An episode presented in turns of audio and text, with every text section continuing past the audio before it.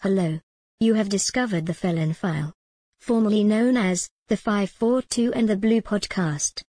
Felonfile.com is a podcast exploration and discussion of law enforcement, history, issues, and incidents in the Appalachian Mountains and elsewhere.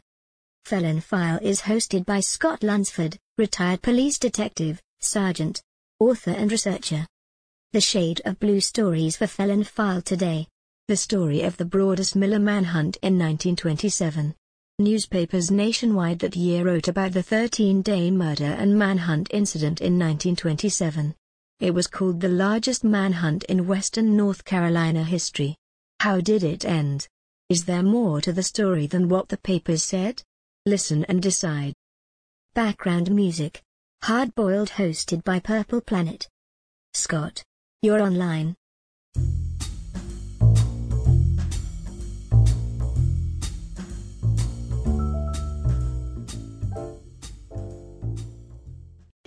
Salutations and greetings, podcast listeners, and welcome back to Felon File.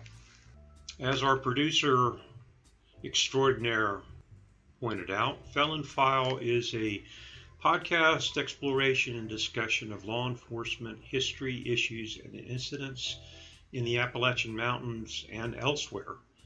Stories of crime, court cases, punishment, the good guys, the bad guys, and things that are kind of weird and strange, or stuff that we think that might be of interest to the people that listen to Felon File.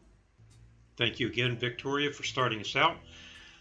Many in the Appalachian Mountains of western North Carolina are familiar with the murder and killing rampage that occurred in 1906 Asheville, North Carolina.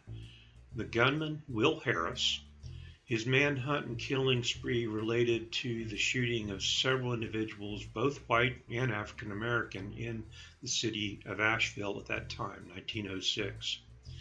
Even today, or at least for a little while anyway, until the monument is demolished by order of the city council, you can see the scars his stray bullets had made on the large Vance Monument obelisk in downtown Asheville.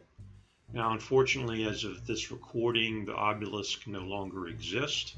It had been taken down, but there is a court order stopping it from being removed or from the pedestal being removed from that location. We'll just have to wait and see what happens with that. Now, Asheville tour guides would point out the marks on the monument and tell why the story was famous, particularly in part due to Thomas Wolfe and Thomas Wolfe's story, The Child by Tiger. Wolfe was about six years old when Will Harris incident happened and the manhunt occurred. It seems to have made a very strong impression on Thomas Wolfe. His 1937 short story is a disturbing account of the consequences of racism and mankind's inhumanity.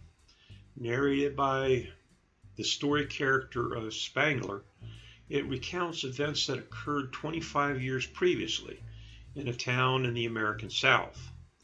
The main character, an African American male who worked for an upper middle class white family, he was respected and liked by a lot of the young people in the community, but he did hide a dark side.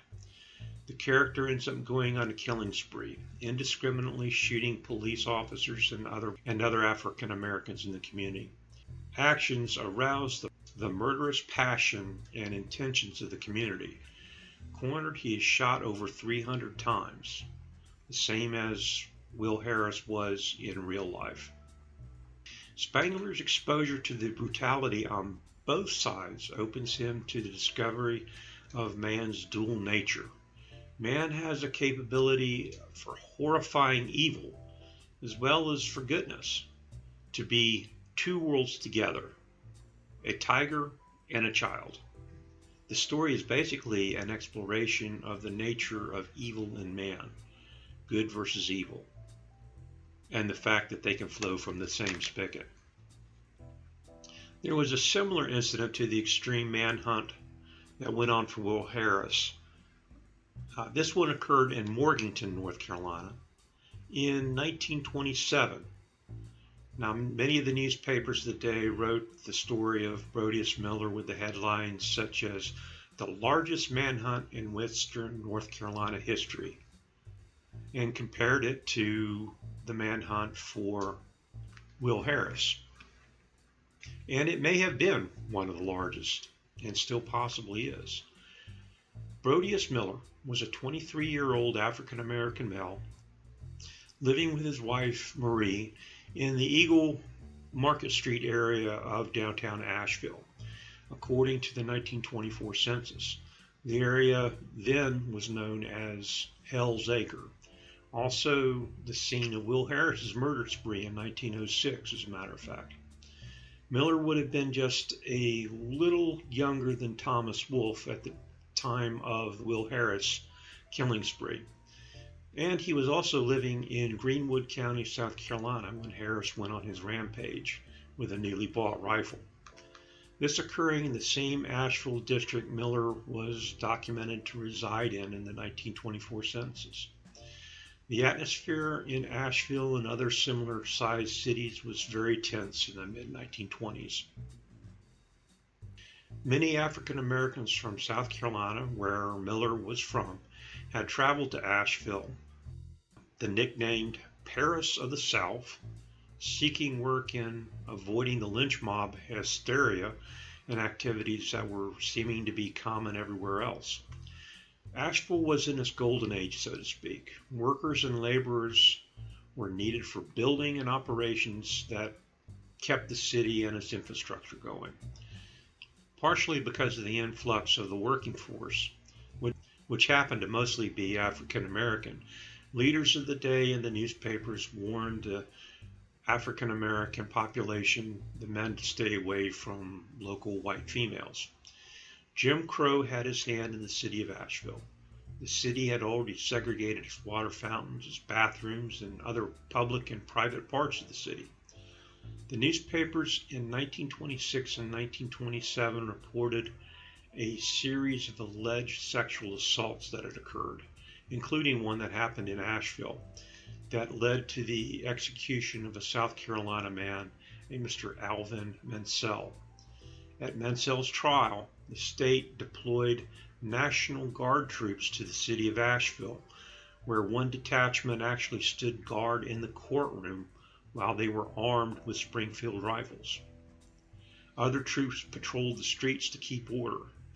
On two occasions, mobs had attempted to break Mansell from the jail to publicly hang or lynch or kill him.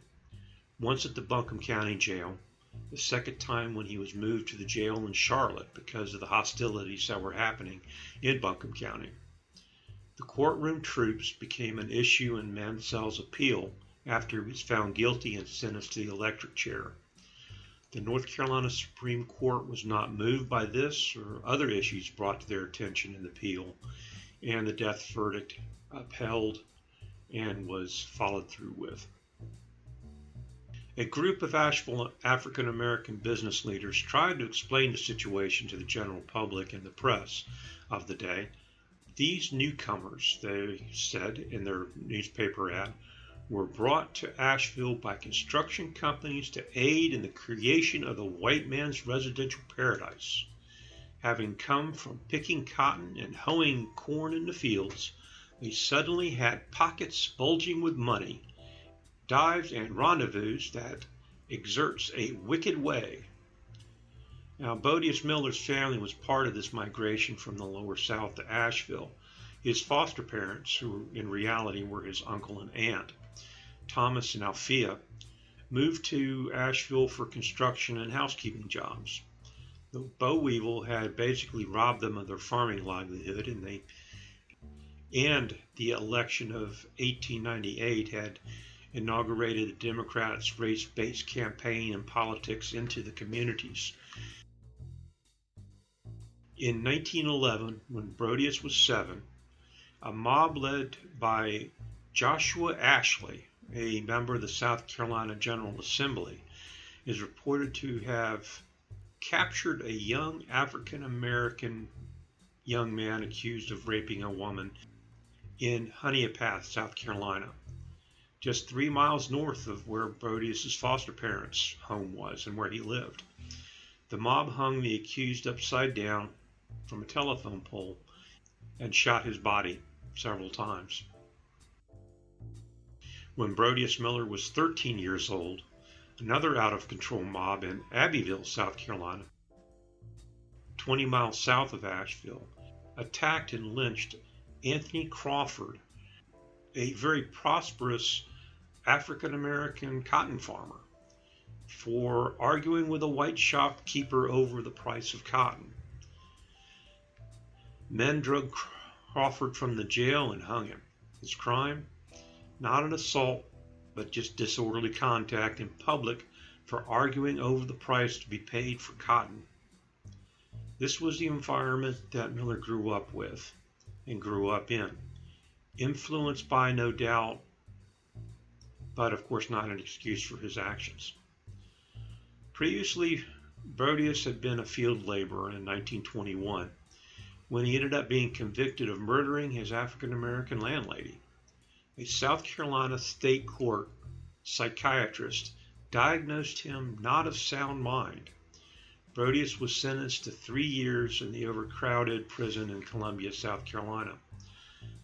The city of Asheville, North Carolina was supposed to be Broadus Miller's new start. His 18 year old girlfriend had recently moved from South Carolina to be with him, and they settled in a tenement house in downtown Asheville, the area again known as Hell's Acre. A year later, Broadus returned to Greenwood County, South Carolina. He was caught and arrested for a house break in. He ended up being convicted and sentenced to one year on the chain gang. After he completed that, he returned back to Asheville in 1927, where, we, where he was hired by the home builder Dante Martin.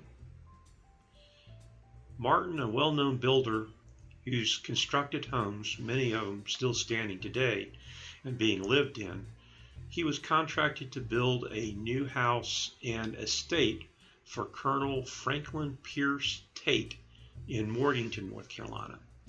Uh, this home is now listed on the National Registry of Historic Places.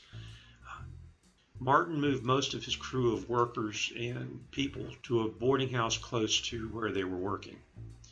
Now, because it was a good job and the work was going to take quite a while, Broadus Miller had his new wife join him there. Nothing unusual about that.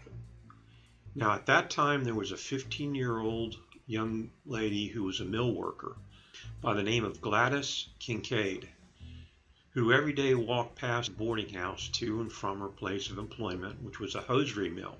She did this every day, and one day she didn't make it home. One of her brothers and a friend of his were sent to look for her. They found her moaning and barely alive under some bushes. She had been attacked with her head fatally smashed by an iron pipe. The pipe was found on the ground beside her. A neighbor reported and later testified that she had seen an African American male walking along the road. The man wore a yellow raincoat and held a short iron pipe in his hand. Now, with this information, the hunt was on as well as the media circus. Black men in the surrounding communities were taken in for interrogation, not just by the authorities, but by regular citizens. Because Miller lived so close to the crime scene and his past criminal history was known, he became a target of the investigation. A search of his boarding house room located a bloody yellow raincoat hidden behind a door. Now that a suspect had been identified, the hunt was on. Newspapers reported over 2,000 men were organized into a search party for Miller. Now, that's not counting the unorganized random groups that formed up and went to look for him, many drawn in by the $500 local and state reward for Miller's capture. The search and its fallout went on for several days. The governor ended up declaring Miller an outlaw. Being declared an outlaw basically just made it open season on a person, and pretty much you could be shot on sight by just about anyone by order of the state. On June 28th, Miller entered the home of a Charlie Ingram located on Coldwater Creek. Ingram's wife was outside with some other women hoeing in a cornfield. Miller stole some milk and cornbread from the kitchen. But when the daughter came in and found him in the kitchen, she screamed and Miller jumped out the window and fled, all in view of the women in the cornfield who identified him. Posse members with bloodhounds were soon notified and arrived on the scene. The responding men, once they arrived, observed movement in the bushes near the Ingram home. And of course, the posse members ended up opening fire. This resulted in the death of two of Ingram's chickens. The next morning, news spread of the previous day's events. Carloads of men again headed out into the mountains, some looking for what they defined as justice, and others just looking for the reward money. Miller was again seen that evening breaking into a spring house.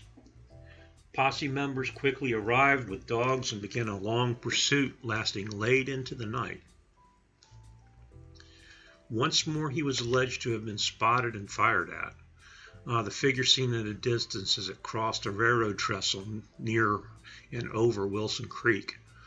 Uh, the search and hunt continued for another week, with massive amounts of gunfire directed at almost anything that might resemble the wanted fugitive.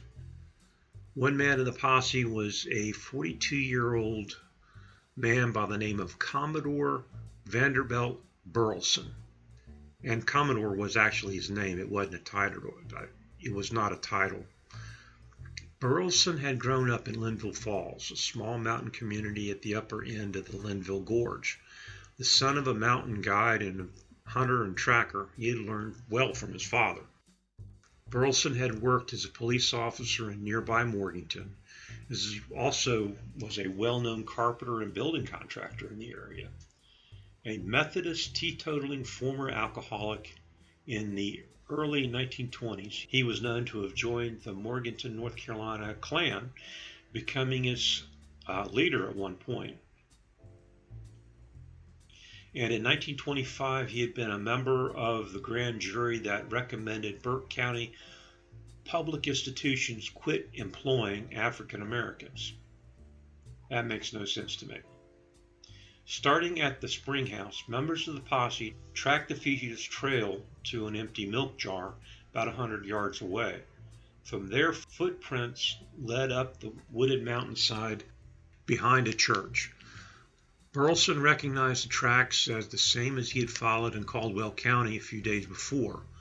One foot was covered with rags with two toes sticking out. The trackers split up. They agreed that if anyone came upon any sign or tracks, they would sing out with a Bob White whistle to alert the others. It didn't take long before a new track was found and a new trail established. Then the whistle of Bob White soon sang out all over the mountain. Commodore Burleson, working his way up the mountain's dense undergrowth with a 45 caliber Colt in his hand, ended up intercepting Broadus Miller. Miller, while trying to shake his obvious pursuers from Morganton to the base of the Grandfather Mountain, had worn out his shoes in the first few days of his flight. He had wrapped his bleeding feet in whatever rags he could find or steal. Burleson reported he came across Miller coming out of the Linville Gorge behind the Concord United Methodist Church. The Linville Gorge is thought of as one of the East Coast's most scenic and rugged gorges created by the erosive action of the Linville River.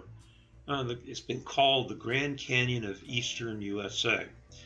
The steep walls of the gorge itself enclosing the Linville River for about 12 miles. Miller was armed with a single shot shotgun that apparently he had stolen. Seeing Burleson, Miller aimed at him and took a quick shot. The lead shot striking an old stump that Burleson had dived behind. Returning fire, he used the last shot of the Colt 45. He mortally struck and killed Miller. His later report with authorities was that he shot in self defense.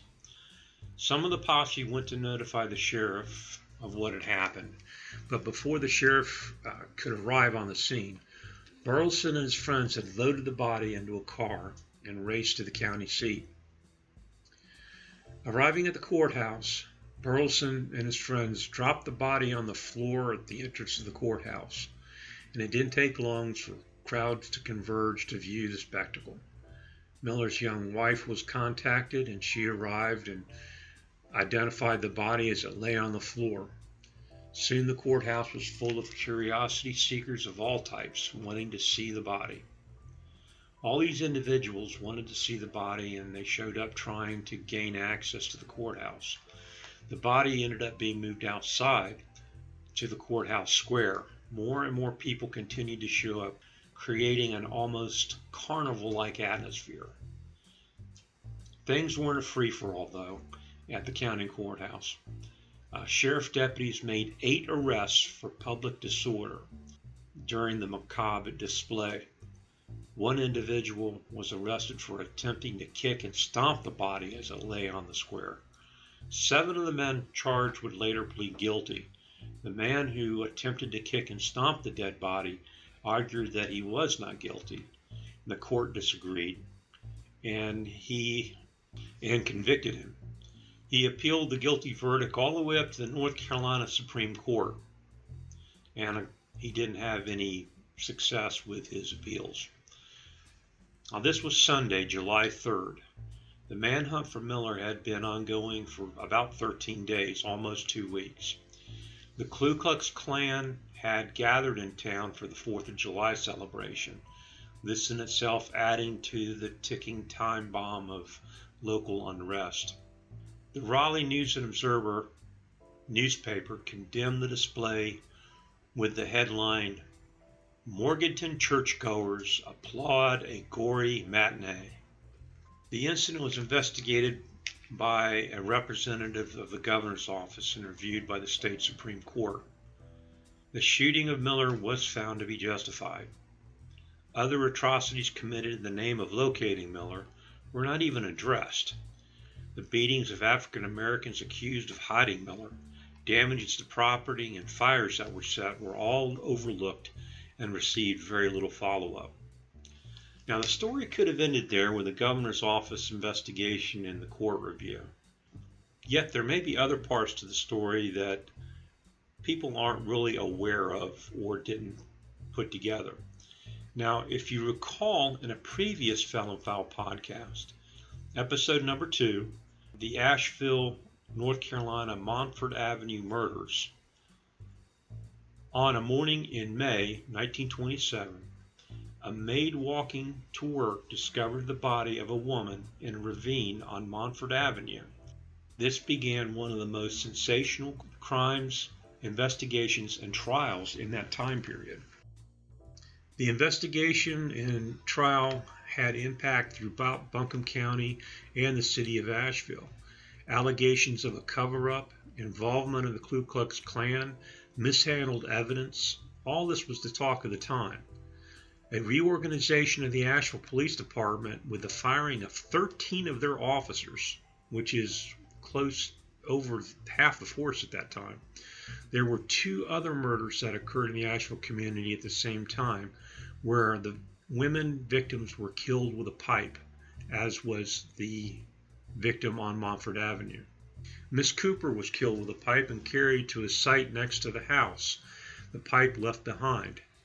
Miss Cooper's nurse, a Miss Monique, was charged with the murder later on, but was acquitted by the North Carolina Supreme Court. Later documentation done by the Asheville newspapers that was never heard in the first trial showed that the nurse could not have physically moved the body of the murdered victim herself to where it was located. Somebody much stronger would have had to have done it. There was also the murder of a young widow before that, and less than a block away, that was committed also by the use of a pipe. The murder weapon once more left behind at the scene of the crime.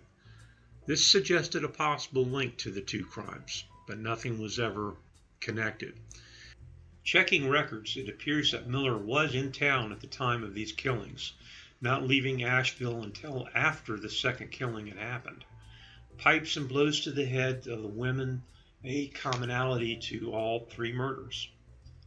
Now, is there a connection? We do know Miller is suspected of killing two other women in South Carolina in one home break in and doing prison time for both. Could he have been responsible for the Montford Avenue killings? Possibly. We know that his adoptive mother figure, his Aunt Walker, had worked as a house servant. Many were employed in the Montford area. Perhaps Miller had felt comfortable walking in the early morning hours in the Montford community when many of the workers would be on their way to work in the area, and many of the workers being African American. Both of the Montford killings were thought to have occurred in the same time frame of the early morning. If nothing else possible, an idea worthy of maybe some more research and investigation. We'll get back to you on that. That's our podcast for this week. I hope you found it of interest. If you have comments, opposing viewpoints, or suggestions of, of possible future podcasts, drop us a line. Victoria and I would be really happy to hear from you. You can reach us at felonfile at gmail.com or you can get us directly through felonfile.com website where there's some links there and at scottlunsfordauthor.com where you can contact and reach out to both of us. We'd love to hear from you. And while you're checking out our website, be sure to check out our stuff. We have coffee mugs, we have some t-shirts and some other items that you can purchase online that have the Felon File logo. If you want to make your coworkers a little nervous, drink your coffee out of a Felon File coffee mug. It might just start an interesting conversation. So check out our stuff for coffee mugs and t-shirts and the, and the like. Also, speaking of coffee, if you'd like to help out with this podcast, uh, you can buy Victoria and myself a cup of coffee uh, by the link at the bottom of the webpage and help pay for some of our research material that we're buying copies that we get from state archives, we have to pay for the copies, and we're trying to our best to keep the podcast commercial free as much as we possibly can. It's a hobby for me. I'm not trying to make any money off of it. But thanks again for listening. We do appreciate you all. We appreciate the emails and messages we're getting from all over the world. In the coming week, remember to be safe and be secure. If you have the opportunity, try to do something nice for somebody or several people. It'll do you some good, do them some good, and make the world hopefully a little bit a better place if everybody did it.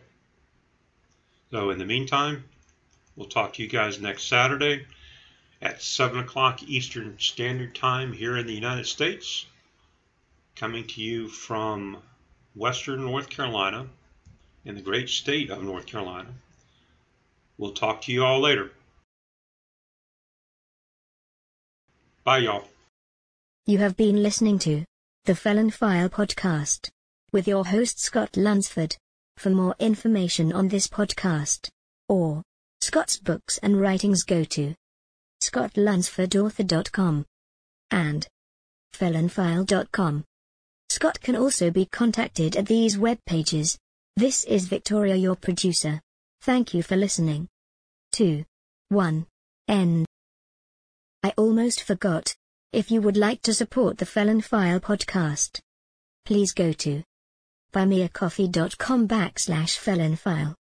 Here you can buy Scott a cup of coffee or help purchase some of the research material and expenses that it takes to do Felon File. That's buymeacoffee.com backslash felon file. Once more thank you for listening.